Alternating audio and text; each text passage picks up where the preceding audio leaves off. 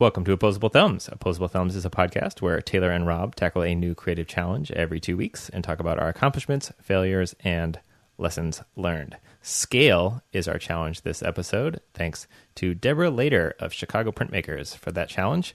Antonio Martinez is our guest this episode. Greetings, Antonio. Thank you. It's a it's an honor to uh, be part of this. It's uh, definitely got me out of my comfort zone. Great. That's why we do this for ourselves too. My name is Rob Ray. I use the he, his gender pronoun. I'm a designer by day and make art and other weird things by night. And you can find me as Shimmering Trash Pile across the internet. And I'm Taylor Hokanson. I'm an artist, educator, CAD CAM evangelist, DIY engineer, noted tall person, and I'm a he, his kind of guy. Wow, those those are some great intros. You guys say those every every episode, or is that? Uh...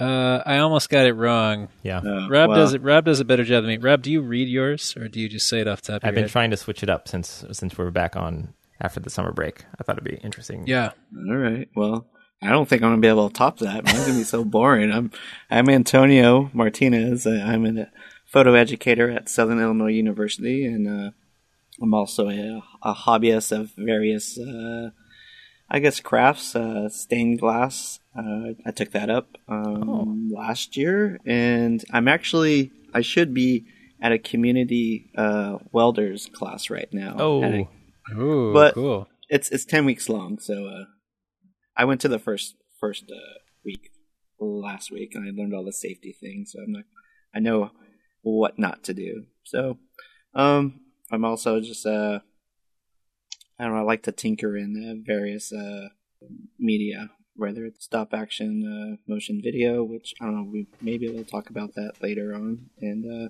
woodwork and uh, other various uh, odds and ends.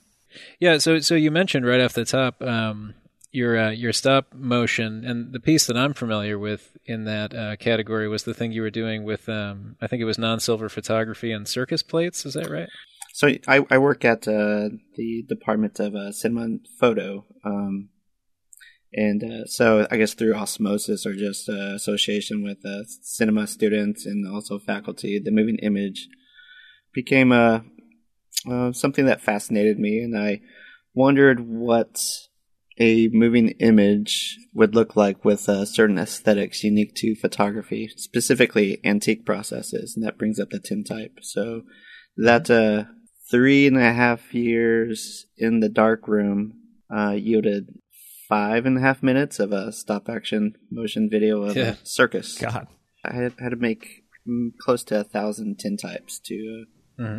uh, make this uh, sh- experimental uh, video. I'm not sure if I'm going to uh, do another one. People people ask, but uh, Could you describe the piece of the project a little bit yeah. more? So the circus came through uh, Carbondale. It was my first experience uh, as a child coming from a, a large family. There was no way my parents were going to buy uh, front row tickets. So I kind of, uh, as an adult, actually having a, a paycheck, purchased uh, some uh, front row tickets, brought my uh, film camera and about 20 rolls of film, and I just exposed, or just rapid shot the various performances from the circus elephants to the acrobats. Um, after that black and white film was developed, I had to make slightly, uh, I guess, four by five positive enlargements in the darkroom because then I used the positive enlargements to make uh, modern tintypes. So I had to coat. Well, I guess I ended up coating about a thousand uh, anodized aluminum sheets of metal with liquid emulsion. then Oh man, yeah, I had to process that and uh, scan each of those. And here's the problem. This is why it took me so long to produce this piece. The camera that I was using is my first camera, and it only shoots seven frames per second. And you know, people in the video world, it's 24 frames per second. Kind of creates a continuous movement. So in Photoshop, I had to make interframes um, using Oh, right. various layer mask, and that's that's why that aesthetic there ha- kind of has this cloudy, ethereal look. It, it's it's the interframes that's doing it. And it's funny because you would normally associate the cloudiness with the the tintype or the you know pre modern photography process, but it's Mhm. actually the digital process that makes it ghostly. Oh, that's great. Yeah, well, it, it, it's actually a combination of both. Like I saved all the bad tintypes because it just had a unique uh, aura to it. Uh, the, Mm-hmm. There's some certain fogginess to it. And I, I worked with a, a grad student on the uh, the sound design, and yeah, I eventually uh, kicked it out into the world, and uh, Blue Sky Gallery saw it, and Lisa Sutcliffe, who was an ass- assistant photo curator for uh, San Francisco MoMA, she saw it um, at Houston FotoFest, and um, I was showcasing it at uh, Houston FotoFest, and I, it's one of those conferences where you uh, portfolio reviews to be more specific, and from there, ever since I put it on Vimeo, it just kind of had a life of its own. It still gets, I don't know, uh, I still get uh, positive uh, comments about it. It's amazing. Yeah, Rob, Yeah. Wow. Rob, do you have any work like that where you feel like, I mean, maybe with a piece like this, there's just so much labor and so much aura, as Antonio pointed out, that maybe it's an unfair comparison. But, but what have you got in your canon, Rob, that you feel like comes up? Mm, no, nothing. Nothing. and I, I didn't mean to set you up for a disappointing answer. yeah, I've done some hard thinking about that though. Actually, recently, yeah, was it? because I've just been curious about like how to how, what what makes people immediately be like, "Whoa," you know. And I think so much of the so many of the things I do um, kind of come out the gate slowly. People are okay with that maybe in like a short film or something, you know. Antonio, one second into your work, I was like, "Whoa!" Like I want I want to see this. You know, then it's up to you and and me whether my expectations are met or I'm still continually blown away or you know whatever. Like, we're, but we're off and running. You know, a lot of the work I make is weirdly has a like a slow acceleration and so I was I've been trying to think about fixing that or not fixing it but exploring ways that maybe that could be different so we'll see Yeah, Antonio, I feel like a lot of the projects of yours that I know are very striking like that right from the get go. I mean, of course, your work with um, amateur wrestlers, or is this amateur MMA? I can't remember. Were you here when I I trained with the local cage fighting scene in Carbondale? You were just starting to do that, and then just one of my favorite things about you was you're a very um, kind of even keeled, uh, and um, you know, my experience of you was was just as a calm person, and I not being as part of the you know competitive fight scene or anything that struck me as a really big contrast. But please, I mean, please talk about. Oh it. yes. Um, so during that period where I was um, photographing the circus, I was also photographing other arena spectacle events. I was just kind of fascinated by it because I had mentioned as a child, mm, I, I didn't, we didn't have the disposable income to uh, go to this those forms of entertainment. So um, I can't remember where I was driving from, but I heard a uh, uh, a radio uh,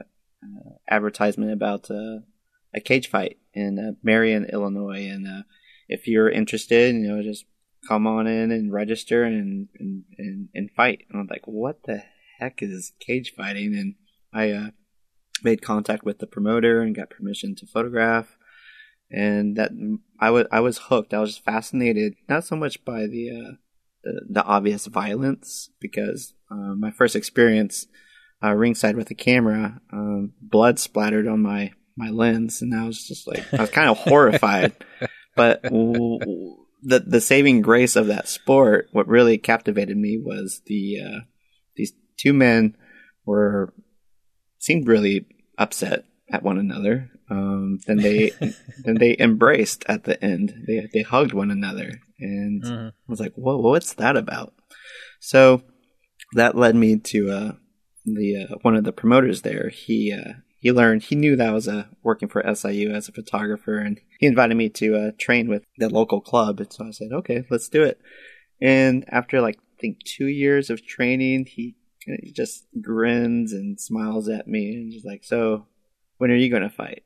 I was like, "Whoa, whoa, whoa! I don't know. I don't know." and he uh he encouraged me. He's like, you know, if you really want to uh, understand this sport and uh, you know give honor to uh, uh, these cage fighters that you're athletes that you're photographing, you really need to experience it. My uh, career ended shortly because uh, I had dislocated my shoulder in the first round, like the first fifteen seconds. The uh, Yeah. someone try pick, picks you up, you have two options. You can try to like force your body weight down to like make it more difficult for them to uh, lift you up, Okay. or you can just say, "Hey, you know, I'll just go with it. Let's see where this is going to go." Well, I chose the latter, and uh, I made the rookie mistake of sticking my arm out um, to, Yeah. to brace my fall, and uh, my arm had nowhere to go but uh, pop out of socket. Ugh. And the whole round, I had no idea that this is that's what happened. I just continued fighting and thinking to my left. My brain was communicating to my left arm, like, punch this guy now. Why aren't you punching? Like he is, he is going to hit you, and it was really frustrating. What really drew my attention to uh, making this body of work was more about uh, the performance of masculinity, uh, the vulnerability that's involved, the facade of, of power, and how those amateur uh, cage fights function, uh, like financially, is the athletes are encouraged to sell tickets. And who are they going to sell tickets to? Um, they're going to sell tickets to their friends and family. So in a way, you're performing in front of your loved ones. And this was during around the 2008, 2009 kind of economic uh, collapse, where middle class workers were losing their job, and you know a lot of men uh, ascribe uh, uh, what they do um, as self worth. Um, so I, I I feel that this, uh, at least on the amateur level, this was kind of an expression or an outlet for men to uh, prove their masculinity or, or, or worth or power or demonstration of power in front of Hmm. their loved ones. Did it change your photography? Like you participating in? the men are predominantly like in some close form of in in they're embracing one another. And the series is called How to Hug and Other Sublimations of Men. And the How to Hug part came from it was inspired by uh, Rick McCraw, who's a uh, uh, a state penitentiary uh, officer down in I, I think he works down in Metropolis. He's like six foot seven, very formidable uh, gentleman, but he is he's hilarious. He's uh, really kind hearted. But his uh, daughter at the time, he was five, um, when uh, he would travel uh, even all the way up to Rockford to a um, cage fight. His daughter would refer to cage fight as hug fighting. um, I was like, oh man, that's it. That's all I needed to hear. All right, now Yes. Let's let's look at a thing. let's dive in.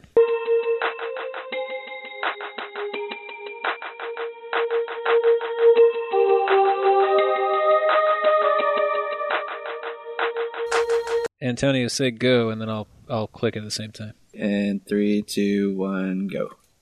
Okay. So fast mo of the of L.A. generally means Rob's heading to the desert. I'm just gonna throw that out there. Like a time lapse in the front of a car, traveling for Yeah. at night. In the, we are, yeah, we were in the desert. Oh, where is it? Salt Flats. I never been there. The Bonneville Salt Flats, yeah. Well, where they set the uh, land speed record, right? Is So this is- that stuff. Oh, so this is what Rob's going to do. He's going to. I was interested in seeing when he paused there for a moment. Um, there was a foot wash station at the Salt Flats. Mhm. Is that like a common enough problem that people get salty feet? Yeah, it cakes up on your shoes. It's kind of it's often pretty muddy. So No, okay, get it. Yeah, you you associate a salt flat with being really dry, don't you? Oh wow! Rob, are your windshield Gosh. wipers broken? no, it's, it's very buggy. I had to pause. My heart rate was uh yeah, racing. It looked like he like, kept looking like he was going to run into something. oh man. Okay, I gotta hit play again. Okay, here we go. So you're really heading out there. All right, he's going off track. He's no longer on the street, going up a hill. I guess he's finding the top summit and hmm radio towers. There's an SUV. Are you on the aerial shot yet? Yep, looking over this small town. Oh, aerial shot. Got it. Yeah, so he's doing something way out in the middle of nowhere. Uh, what is this thing? We're seeing these sort of different, um, it looks like web based interfaces. I've got Google Earth Pro. Oh, maybe it's some kind of map of elevation that he's getting access to. That graph, yeah, it looks. Yeah, you might have to go full screen for the text. Sorry. Ooh, and now we're getting that great like Cremaster slow zoom on maybe it's like a like an airport runway or I guess that's just the highway. It's just so straight. Look at the uh, the horizon. There's like nothing. out there. It's Yeah. kind of uh, haunting. The, that highway goes to a bleak gray sky. Yeah. Are those uh, headlights? I think traffic? so. Yeah. Yeah, it's getting kind of washed out, and the yeah, the only thing out there on the horizon is just one lonely little tower with a little flashing light on it, but it's just so dwarfed by that big kind of smoggy, foggy area. It's pretty bleak uh, landscape. So he zoomed way in, and then he's zooming back out, and I'm trying to think: is this just about capturing scale generally, kind of like a western or a samurai movie might? And I'm curious to see will something occur, or is it the You might back up a little Did I bit. miss it? Yeah, to Well, it looks like, about I mean, the two minutes and forty-seven seconds, and then see what happens. minutes 40. Oh, the yellow line. Oh, he's taking a measurement. There's a yellow line. Yeah. At, uh, Yeah. Oh, there it is. Yep, yep, yep. Yeah, what was that for? Wow, I totally missed it when I was watching before. I can't decide. Does it refer to the way that a perspective is making the line collapse towards a central point, or or are we noticing everything you don't care about? How many bugs can we count? oh, whoa, whoa, whoa. Interesting. It ended. I- wait, wait. It, it went. Um, I can't. I can't decide what happened. Yeah, back back at my place. Yeah. I recommend Antonio you go to 152, um, which I think is just indicating where he is standing hmm for the measurement step. But it seems important. Wendover. I'm looking at the. Uh, yeah, I'm looking at the Earth Google aerial view. Lincoln Highway. So he's standing there, and then he has the camera pointing way down that roadway. I'd say go back go back to the yellow line. Okay, At 250. I see it. So I failed. But but it's okay. I, I thought this might I thought this might happen. I, I failed I, I erred to the side of failing instead of erring to the side of being obvious, but Yeah, I yeah, erred yeah. nonetheless. so so the line is straight. Right, Uh, what does that tell you about the highway to the left of the line? that the highway's straight. Is it is it though? Are, oh, are you able to capture the curve of the Earth? ah, that is what I'm trying to do. Yes. Oh, Oh, yeah, You're doing like a okay. flat a flat earther. Um, nice. Like Wow, that. is that really true? That stretch is so long you can see the curve of the Earth. Cool. Maybe. there, there is definitely lore that at that spot on the map you can see the curvature of the earth. Oh, okay. Right. Right. And so I, I went to that spot and Right. you can really see it sort of slope Huh. off, you know, especially at the very end. Like it kind of just curves, curls over the edge. And I was like, wow. And then I was like, well, you know, that could be lens curvature. But your eye sees that too, you know, and you're just like, well, my eye sees it. So strangely, there's not that much. There's only a few pages that sort of say that this spot is the place where you can see it. There isn't any rigorous debunking of the spot as a place you can see it. And there's a whole lot of like where you would need to be to see the curvature of the Earth. I will say Sure. this though, which is interesting, is at, at, at by Google Earth standards, the the the deviation of this strip of land is 12 feet all the way across and like 64 miles or something. It's it's extremely flat, right? So it's not a hill that those. It's not like a you know an elevation gain or drop that is creating that curve. Probably it could certainly be heat dissipation or some kind of something. So I don't know, and I'm I'm kind of want to put it on YouTube or something and see if I can create some. I'm probably just going to get a bunch of garbage comments. Correction, you will definitely get a bunch of Yes. garbage comments. Oh yeah, you will. There's nowhere for me to observe this. I mean, obviously, Southern Illinois is just all trees and cornfields. And, Yeah, very flat, but lots Yeah. of objects on the terrain, right? Yeah. I thought you were. Uh, I was thinking of the how to scale in terms of like a, a model town, like a tiny figures. Yeah, That's that's true too. going. Yep. Yeah, like a train model railroad or something. So, so me having failed, I'm curious what would have been maybe useful for you both to have seen to make it more legible. Oh. It's not like an artwork, right? I mean, it's well, a video. The I know I'm too hasty, right? I feel like you're framing it more in a here's an interesting thing I did. Yes. It's kind of documentary in that way. yeah, yeah. Antonio, what do you think? What could he have done to hit it on the head there? To to emphasize the the curvature more. Yeah, to make I mean, it legible. That was, yeah, yeah. more legible. Yeah. Um, I guess I was. Uh, I want to say I was distracted by the uh, the, the, the stop action Yes. uh, time lapse in the Uh-huh, beginning. uh-huh, so I was uh-huh. I was thinking, okay, we're Right. going on the journey, and this is this is about distance traveled Mhm. and the scale of like time and distance. I guess that's where my mind was uh, trying to solve that riddle and puzzle. But you left um, uh, breadcrumbs with using the uh, the Google Earth and showing the elevation. Maybe the uh, like I said, the time lapse in the beginning and the end. Mm-hmm. Maybe is a little too long. Yeah, and it's too too visually intense for kind of it sort of derails the Yeah. Yeah, study that's there's a lot of visual Good weight know. Yep. yep. compared to the very. This is one of those examples which is don't do this exact idea because it's dumb, but it, Uh-huh. it speaks to the territory. If there was like a little animated line Yeah. it, Yeah. on the top of the video, Yep. like the bendometer, Yep. it kind of got Mhm. like straighter. Yep.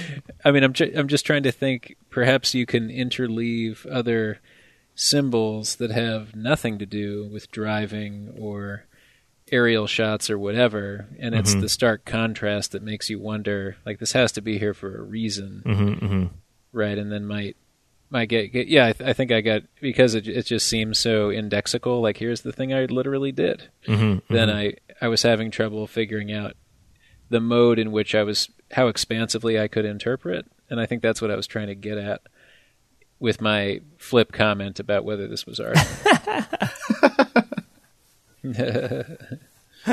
yeah, right on, man. Good to How know. long Yeah, does it cool. take to drive there from? Oh, from it's like house? um, it's like about eleven hours if you're making if you're putting the pedal down. Jeez, Yeah. hours. Oh my god. I I mean I had ulterior ulterior motives. I did a visit with a land arts class out there, which was really cool, and um, Mhm. they were super super great and um, kind of really inspiring and fun. So I got to do a little artist talk and um, meet with them, and you know go on hikes and do stuff like that. So it was it was great. Cool way to com- combine Yeah, two, two things. Oh, Yeah, I, I, Yeah, that was you the thing have is to. I I knew yeah exactly I knew I was going on the trip so I was like I want to do something about the terrain and so I was, and like scale and scale models definitely kind of was in that uh-huh. realm for me so I was trying to think think that through so red. Good work, man. yeah thank you Antonio you Ooh. are next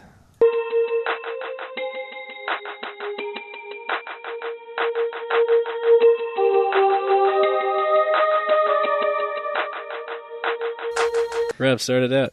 okay uh, open it up oh oh okay so um we see a very fisheye camera look it's almost like you're looking through the peephole of a door but maybe it's like some kind of super fisheye lens or something. I can't tell.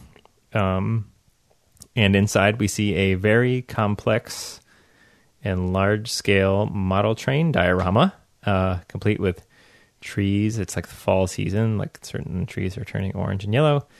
And um, I don't know if that's a. I don't know my train scales very well, and it's a little bit hard to know here, but it's really like a switching station. Maybe it's got like all sorts of converging loop de loops and different tracks and paths. And there's uh, like an African American gentleman standing kind of at the helm. It seems like maybe, and lots of like tools and stuff. So it sounds like this this might be the place where this is being constructed.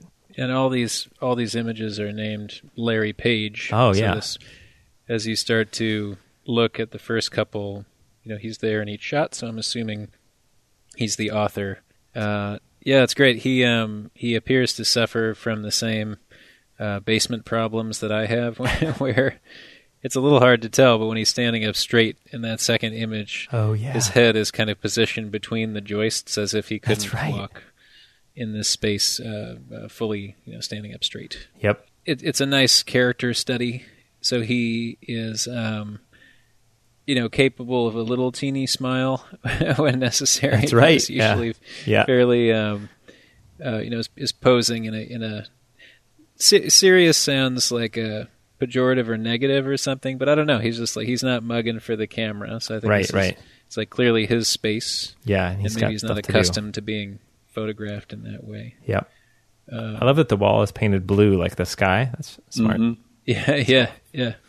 Um, and he's also got a Bluetooth headset, and he's wearing a Oh. Nike swoosh, a pink Nike swoosh Does shirt. a Bluetooth headset. Yeah. So the sort of just the, the amount of detail and, and visual information that we get towards portraiture in this case is quite nice. Yeah, that last picture is great.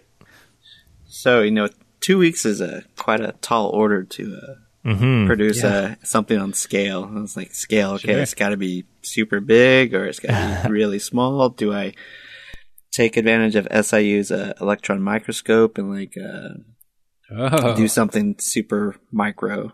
But it, I, I I opted not to do that because it uh, it would have just been uh, shapes and patterns. Um, so uh, I uh, would pass this idea around um at dinner with some of my friends, and I just asked them, "So, if I say scale, like, what's the first thing you think of?" And I explain like what this podcast is about, and there, some um, one of my uh, friends mentioned that uh, movie uh, that had uh, Carell um, about uh, Steve- Steve, Steve Carell, Carell? Where his character, I guess, would uh, go into like a fictional toy model. I, I, never, I haven't seen the movie. I know what he's talking about. So he was talking about uh, these miniature worlds, and that's when my wife mentioned, "Hey, I uh, uh, Larry Page. He's a retired uh, uh, janitor at uh, uh, at the local community college, and I can I can talk to him because I hear he has a basement and just covered with uh, toy model trains. And Larry, as you probably can deduce from some of the images, he's he's pretty tall. He's probably Yeah. pushing six seven, six eight. Um, oh, he's that tall. yeah, he's he's tall. Um, th- and you're right. The fisheye lens can like r- exaggerate, can minimize, or it can uh, make uh, make you look larger based on like where the subject is uh, happens to be within the frame. Yeah. There's um some other images. Uh, it's kind of like outtakes of uh, kind of behind the scenes. I think there's a panorama on the second uh, zip file um, that I uploaded Ooh. as well, so you could see those. But yeah, I, once I went down there, I lugged all this equipment. Um, I just shot this with a, my uh, standard uh, DSLR camera. I brought some lighting there. Um, when I went down there with all this equipment, like, okay, where am I going to put this equipment? Where can I even put the lights? Right? There's no way for me to even set up a tripod. There's a really tight space. This is just half of the basement. Uh, behind uh, that wall that has that sign stage, there's it just continues back there. Wow. So just trying to decide like what's the right angle of view Mm-hmm. and making decisions, uh, composition decisions, and um, yeah, that was the, the difficult part. The part where I failed because I really wanted to uh, uh, do this more justice. I brought a four x five camera and I had colored film loaded and ready. Um, it took me about two hours to do to do this, from setting up the light to to photographing. And I didn't want to like push his you know patience you know, on a Mhm, Sunday mhm. afternoon. Like, I, just, I was ready, taking uh, more time than uh, I had initially promised. I kind of went over an hour of what I had promised. And uh, but anyways, uh, where I failed was I forgot to bring the correct uh, hex plate um, to attach the 4x5 to the tripod that I brought. So I, Oh. there was no way for me to uh, safely um, attach the 4x5 camera onto the tripod because I wanted to push scale in that regard. It's going from a large format photography so I can scan it and make a really large uh, digital or not. Why? yeah, it would be a digital inkjet print, but um, I just had to make do with uh, playing around with the fisheye and uh, a wide angle uh, lens. So, Rob Antonio has truly given us a a, a technical. The technical term would be shitload of images here. Yeah. so, if you take a look in the other zip file, Let's do it. I'm actually really getting into. I mean, I really enjoyed this initial set, but I'm really into the uh, so Antonio put them outtakes. Um, Oh, let me open that zip file and go to uh, BTS and then Larry Page. Um, there's a, there's an additional person in the basement in that set that gives you a, an example of how tall Larry really is. Um, Yeah. and so That's my wife. Yeah. got it, yeah. Oh, congratulations! I, I don't even think I knew that you were married. No, we we eloped. No one knew. There you go. There you go. but the uh, is great too. It really wraps everything around. Oh yeah, wow, it is really cool. Yeah, like that water feature. Water is really feature. funny. Yeah, it's really oh, nice. there's like, the water tower as well. yeah, gravel water feature. Yeah, it's really cool. God, this thing is huge. Rob, if you look at um, in that folder scale project too, and then where did I find this? Uh, phase one details. Okay, so this was um, I started this first. I have uh, two close friends. They're uh, they're going to be moving to Reno, and you know, I this is the one thing about Carbondale, and you know, Taylor, you know, you you you are part of this as well. You know, great people uh, come and go in Carbondale. Mm. Mm-hmm. So um, I I don't suppose I should agree with that too enthusiastically. so my, my, my good friends uh, Amanda and Josh Hewitt uh, they've decided to uh, go to Reno. Um, you know, they're they're from this area, and it's uh, I decided to well I'm going to make a, uh, a custom backdrop for them. And the Wow. original idea uh, it was just going to be just simple black rustic boards, but then I thought well maybe this is an opportunity opportunity for me to uh, uh, approach scale in a I guess a, a, a Wow. literal sense, like scales of butterfly wings or scale of s- snake skin. And when you and when you say when you say backdrop, you mean is that a photographic backdrop? Yeah, so I'm, Okay. I'm uh, there is a photo called Scrapwood, and you can see all the scrap wood. Yeah, in it's great. my wood shop. And it's- an amazing, glorious pile of stuff. Yeah, wood pallets and just just odds and ends. So Yeah. I thought, well, let's make use of Yeah, of that. And you can see my preliminary bad Photoshop sketch. I was like, okay, I'm just going to uh, build this uh, portable backdrop wall, which could also function as a, a wall plant, uh, outdoor patio wall plant. mm-hmm. So, so I had like uh, other ulterior motives to uh, construct this backdrop. So there's a lot of uh, sacred, I guess, geometry that's uh, involved with this. I'm trying Oh. to use the wood to you really can't see it, but I'm trying to make scale like patterns with the wood, so they're Mhm, kind of sure. overlapping. I found that I'm starting to use more kind of eclipse imagery. You know, Carbondale um, during the uh, we had a total solar eclipse, so Oh, it's cool. kind of been stuck in my uh, I guess my psyche. And also that that double circle also serves like a it's a sacred symbol. Um, there's there's one central whiteboard that runs split down the middle, and there's two overlapping circles. Um, one's uh, predominantly white, and one behind it's going to be black. Then there's just a, a myriad of uh, rectangles and diamonds. The diamonds I'm trying to uh, suggest is not complete, but I want to uh, uh, create the the feel and look of uh, snakeskin. If you go to phase two details, you'll see some of the Etsy purchases. So there's a large snakeskin, rattlesnake snakeskin, and there's butterflies. So um, I'm going to be incorporating those um, little items along or framed within the, uh, the the final backdrop. So the idea is to have them posed, do a, a group portrait in front of this backdrop in my backyard. It's really cool that um I don't really think of photography as a as being such a kind of building, making, creating of physical objects and like tech creating your own textures and backdrops and stuff. That's really mm-hmm. neat. That's a, a really mm-hmm. really Yeah. cool like integration of two two crafts, you know. It's a Yeah, the difference between the Photoshop sketch and the actual object. Yeah. The actual object is just has so much uh, life in it. Yep. Yeah, it's great. He really did it. Yeah, great work, man. Yep. thanks. Yeah, totally. That's cool. Taylor, Yeah, you ready to take a are peek? next, and that means Antonio and I get to peek at your work and paw all over it, get our mitts on it. Uh, Big and paw.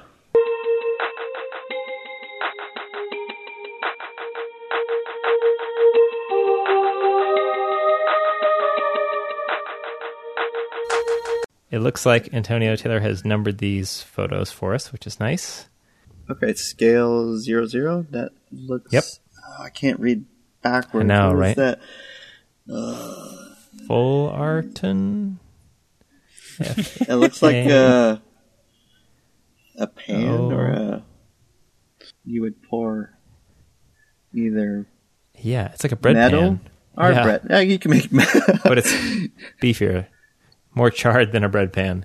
I'm trying to decipher what those upside down letters are. That read Rob, you're on the right track. Is it F A uh, O L A R T U N? Oh. So it's it's upside down and backwards. Fowlerton, Larton. Fullerton. Foul- Well, You have to take this in the Photoshop and yeah, yeah. reverse it. It- it's like coated, epoxy coated metal or something. I don't know. It's got a strange vibe to it. And then this is Nutriloaf. oh, There it is. you mean Fowlerton? we totally read that the opposite way. Nutriloaf. Oh, did you actually take it into Photoshop? Yeah, I did. I had to. My my my brain was gonna Thank, fry. thank goodness we have a photographer on this episode. Yep. I know Taylor has worked through some ideas before about Nutriloaf, and it's um, uh, wholly nutritious but utterly tasteless and horrible uh, properties. As a prison food, I think of it. R- r- I Right. think is what it was. I I vaguely remember Taylor working with this. I okay. Image zero one Sunex tools. Yeah, this is. I know what this is. I've seen it recently on the YouTubes. It's a um um. It's like before you break spaghetti in half to put it in the water. It's like you're holding all the like hard sticks of spaghetti in your hand like a rod. So this looks like those, but they're bigger rods. And this is an air powered kind of looks like a hair dryer, and it's got these rods sticking out. And when the air runs through it, I think of the rods as hammering up and down really fast. And this is a way to remove like rust or paint from a metal surface. Is what I think this is. I'm gonna hit play. So Ah, cool. Oh yeah, and there it is in action.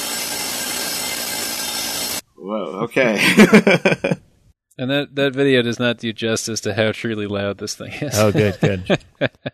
More It's like a machine gun. Yep. And so I think we're seeing Antonio on image number three. Do you think this is a result after it's gone through the pounding it's during or in or during? Yeah, yeah, yeah. The edges look clean, right? Cleaner And- maybe than before. Then zero three B the bottom. I guess the underside. He has pitted, but it looks like it's definitely been gotten some some of that whatever that tool is called. I Yeah, don't know. it's called a needle, a needle scaler. Oh, a needle scaler. Oh, wow. Cool. Is this what it's used for? Oh, this wow. Is, it is- Yep. it is like a sandblaster, or or it's in that family of functional use to get rust off or other. Yeah, so I, I think the well one, one of the nice things about it is that you don't need a media that's spraying all over the place. Yeah. um, Oh. Yeah. like with sand or bead blasting, and so you can just take it out. You know, like if you have an engine block sitting somewhere, you can blast it. Um, it does it does change the surface slightly, and if you have Mm-hmm. casting defects, it'll expose them, as I'm as I did Uh-huh. and did. Uh, but let me let you guys finish. and I'll tell you. Okay, cool. Image number four definitely looks fully descaled at this point. It's pretty impressive. Oh yeah, I can see some pitting though, right? How, I'm curious, Taylor. How many of these, uh, I guess, uh, pans do you do you have? Is it just this one? So I made three. This is part of the results from this residency I was just out on. And um, when I went to the residency, I took a pattern with me. So it's the wood positive that you use to Oh, make yeah. um, molds off of. And I cast three, and then wound up doing a much bigger project there. So I, I this was the whole process of me trying to figure out how to finish the um, the pans so they could be used to make uh, meatloaf. That's cool. He's rubbing his finger. Looks like nothing is coming off. Uh, what do you do when you like treat a, a cast iron skillet? Uh, You seasoned it. season it. Yeah, was it go. seasoned? You Oh it. yeah, cool. So the, so I had the raw iron, and I'd been trying to keep it out of humidity, but you know it winds up getting a little dirty and rusty Uh-huh. and stuff. So I uh, scaled it, which so all of those little pock marks weren't there before, but they were bubbles that had very thin skins of iron over the top. Ah, And in my scaling exuberance, my descaling exuberance, I opened up all these pores in the metal. Um, so that was sort of one learning process. But I wound up accidentally taking one of the inferior pans instead of the best one. So I get to do this again and hopefully get a better result. um, and then I read about seasoning. So uh, my understanding is you're supposed to coat everything in oil after it's been cleaned and totally dried, and then the oil has to come off until there's barely any left. So you just wipe it and wipe it and wipe it, and then you put it in the oven at 450 for half an hour. Um, well, it's upside down, but I think I left too much oil on it, so you can see it kind of accumulating in different spots. So it looks kind of rusty right now, but that's actually all oil that's been so hot that it was polymerized. So when you rub it with your fingers, it looks shiny like oil, but it's effectively a nonstick surface now. That's cool. It looks great. Like it looks, yeah, it looks really pro. Have you have you been, been able to make anything in the pan yet? Not yet, not yet. So the this one, you know, it has all these pores that are. I don't know if there's you know crap left in that stuff that's going to Mhm. transfer to the food. Um, so I'll probably need to do this again on a second one, and maybe go lighter on the scaler so I get less pores and so forth. And then I think the seasoning probably requires like three or four passes instead Yeah. of the one I did here. But this was like the first attempt at Hmm. uh, at seasoning. Yeah. So is this iron? Yeah, yeah Okay. it's That's cast really iron. cool. Okay. Okay. Um, You have intentions of cooking in it, though, right? Oh yeah. Well, so so there's a Nutriloaf. I I can't remember how much we've talked about in the past, and I know both of you are familiar with this project to different degrees. But for the listener, uh, the the Tamms prison in Southern Illinois, Huh. um, inspired, which is now closed, but I think it was that one. Uh, anyway, some Illinois prisoners sued the government to say that this punishment food they were fed was so bad it was cruel and unusual, um, and were ruled against ultimately. It raised these interesting questions about what um, are sort of the minimum. There's this great phrase that's actually from the Constitution uh, that's like either the Bill of Rights, but it's like a minimum requirements for civilized existence or Oh my something like god. that, uh, which people are due. And the judges were saying that feeding somebody effectively, like mathematically healthful but um, functionally disgusting food was not um, harming their civility, according to this definition. Um, so I've just been experimenting with making different kinds of cookware where I can um, produce actual accurate Nutriloaves based on the Department of Justice recipe. Um, sort of sw- sw- switch the context. That's cool. I'm sorry. Go ahead. What, what what is so you have the ingredients for the recipe?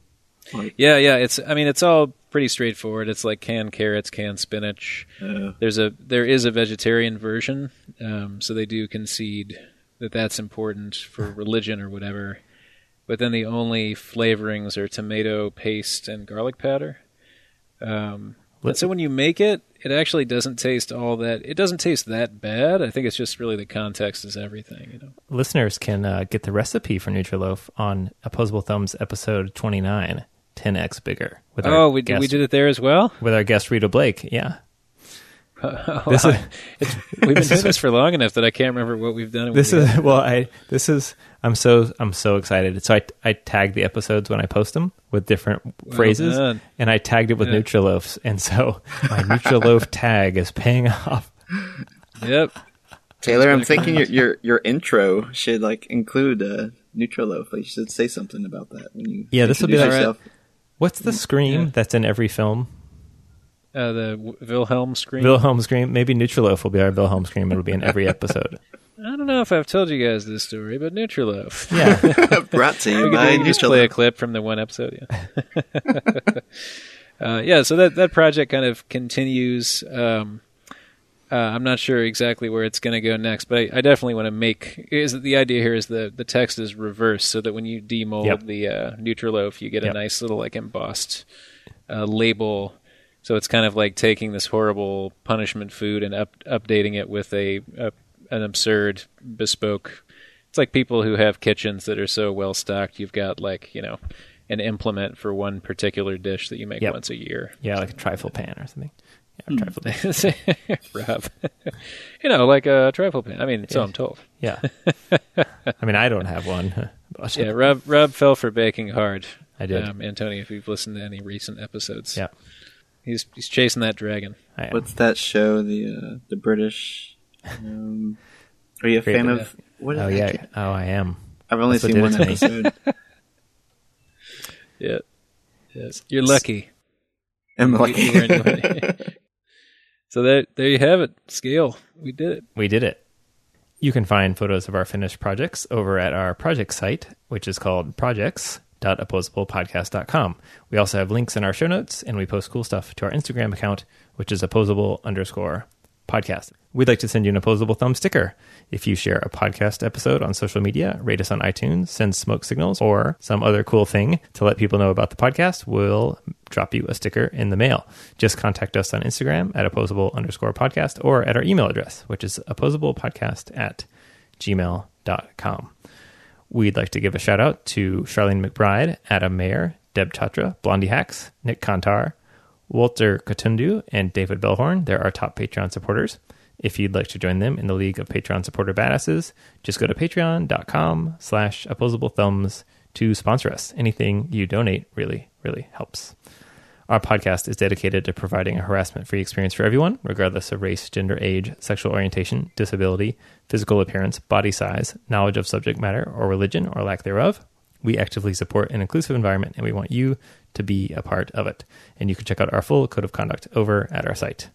Antonio, do you have anything you'd like to share with folks? There's some projects that are kind of uh, on uh, various stovetops right now. Oh, The DNA quilt project. Uh, it's a very complicated uh, project. Uh, it involves an investigation of anonymous uh, fathers and mothers who are either sperm donors or egg donors, and uh, I'm making portraits of of them. Um, make I'm also making DNA quilts uh, based on their uh, selection of their uh, genome. Um, I'd love to come back and talk more about that, but right now, uh, I'm looking for subjects who are are willing, um, oh. not just uh, sperm donors and egg donors. I'm also opening this up to uh, donor conceived uh, children. Um, this uh, I, I dropped eighteen hundred dollars to get a uh, hire a lawyer to write a contract to protect the uh, privacy wow. uh, in Oh, the model release form. So I definitely want the eighteen hundred dollars to go to use. This is probably going to be a, a, a lifelong uh, project. Other projects, I have a photo at uh, I don't know. Rob, you may know about Fabrik Projects Gallery. It's based in Los Angeles. There's a there's a photo. That's going to be in the exhibition in November, I believe. The exhibition. Oh, cool. I'll go check it out. That's awesome. portraits of America, and uh, the portrait that I, that I uh, submitted um, is of uh, a couple of who lives in southern Illinois, rural part of Illinois. Um, yeah, so Fabrik Projects Gallery, and other than that, I'm just in the uh, the dark room at SIU, ex- tinkering and experimenting with uh, unique processes that are similar to the near the egress that uh, tin type hybrid process. I'm currently making a Frankenstein esque uh, enlarger. I'm making use of Ooh. LED lighting technology to use color transparency film to make enlargements on wet plate collodion. That was a mouthful. Oh, we got to do a part two with Antonio. we for do. sure. Yeah, we do. That's cool. In, Yeah. AntonioJacobMartinez.com. Um, That's if you cool. Want to look at my work? Listeners, you can just scroll down in your podcast player of choice and click right on that link. Taylor, did you have anything that you wanted to uh, share with folks? I feel like I'm finally old enough that even though I consider myself a technologist, I've started to have ideas that I, I began to hold 15 years ago that are now outdated. Mm-hmm. and I'm just trying to remind myself to go back and assess these things like 3D scanning, right? I, for a while now, I've just thought uh, 3D scanning sucks and there's just no two ways about it. and then, you know, getting my hands on a 3D scanner that had, was so new that we had to wait for it to be delivered because they were still finishing the first run at the factory. And now, like, you know, in a $10,000 scanner, I mean, that's not the average person's scanner, but No. man, they're just so amazing now. Yeah. Um, and then in a more accessible way, I've been redoing my website because I finally realized, you know, for an image based practice, you have to really dig to find the mm. actual images on my site. Yeah. And so I went back through WordPress. And when I'd first started my website long ago, I was hand coding everything, and everything just took forever. And then I finally went with WordPress, but I just had like a vanilla 2013 theme running for years. And then I went back and looked through the free themes, and there's just some really great stuff now, Mm-hmm. and you can just you know drop it in there. Uh, so yeah, I, I guess part of it is update your website, and the other part of it is if you're becoming an old fart like the rest of us, you know, make sure to check back in periodically because stuff gets awesomer all the time. There's so many things getting terrible, terrible, blah, bruh, right now, but uh, so, some of these things are are doing better. Totally. Yep. That that totally dovetails into my pick, which is um, Beck Tench, who is a person I, I don't know, but um, am very inspired by already, uh, has a really great article called Google Slides as a Pedagogical Tool. And um, it even can be thought of as a collaboration tool because it's that's really kind of part of the whole thing. And so even if you don't teach, but you want to work in groups with people to make decisions or think through things, she outlines an amazing just treatment of of Google Slides. And some of them are kind of, you know, slide like, but then some of them are like using circles like dots on the page to vote so people can move a dot towards something they like or something that they're attracted that the thing that most speaks to them most loudly on the page different like ways to capture data from people um, ways that people can group things like like um, so like say there's a, a chart that's got four things on it like empty on the left crowded on the right quiet at the top and loud at the bottom people can move those dots into where they felt like what mapped their experience you know it's just this really great way for people to sort of collaboratively create data visualizations or um, capture their experience uh, together it's and it's beautiful so and uh, we'll link to it in show notes I'm gonna have to look that up. I like the. it Sounds like there's a, a feedback, like automatic, like feedback. weekly someone i'm in a conversation with someone it's like wouldn't there be a cool tool if it was like more free form than a, a wiki you know like and it's like oh yeah maybe google slides actually totally answers that and in some ways for her it really has. So antonio hmm it is time to get our challenge Oh my goodness! Ooh, for taylor and i and our next guest to dive into. I'm gonna go with this is a a word that uh, I mentioned earlier about the cage fighting, the men and the the, the, the hugging aspect, and you know the word that comes to mind and, um, is vulnerability. vulnerability All right, whoa got it. No, just Rob. I'm just kidding. Oh man, Antonio Taylor always always will be like, "Oh yeah, I think I got something," and then I, I'm torturing myself. So he he he got me there. I am really stoked about this one. Wow, vulnerability great. is our challenge, Taylor. Wow. Oh, Antonio, thank you so much. Your work is totally Yeah. amazing. People really should go It's check great. it out. It's great. Yeah. Thank you uh, for uh, giving me this opportunity to uh, share my work. Yeah, yeah, yeah. Oh, so if you guys do um, want to visit, you guys may want. I know, I know, Carbondale is going to have another eclipse. I forget what year. So, uh, Oh, cool. you guys are more than welcome to stay at my place. Oh, that would be so cool. That. Yeah. And that's it.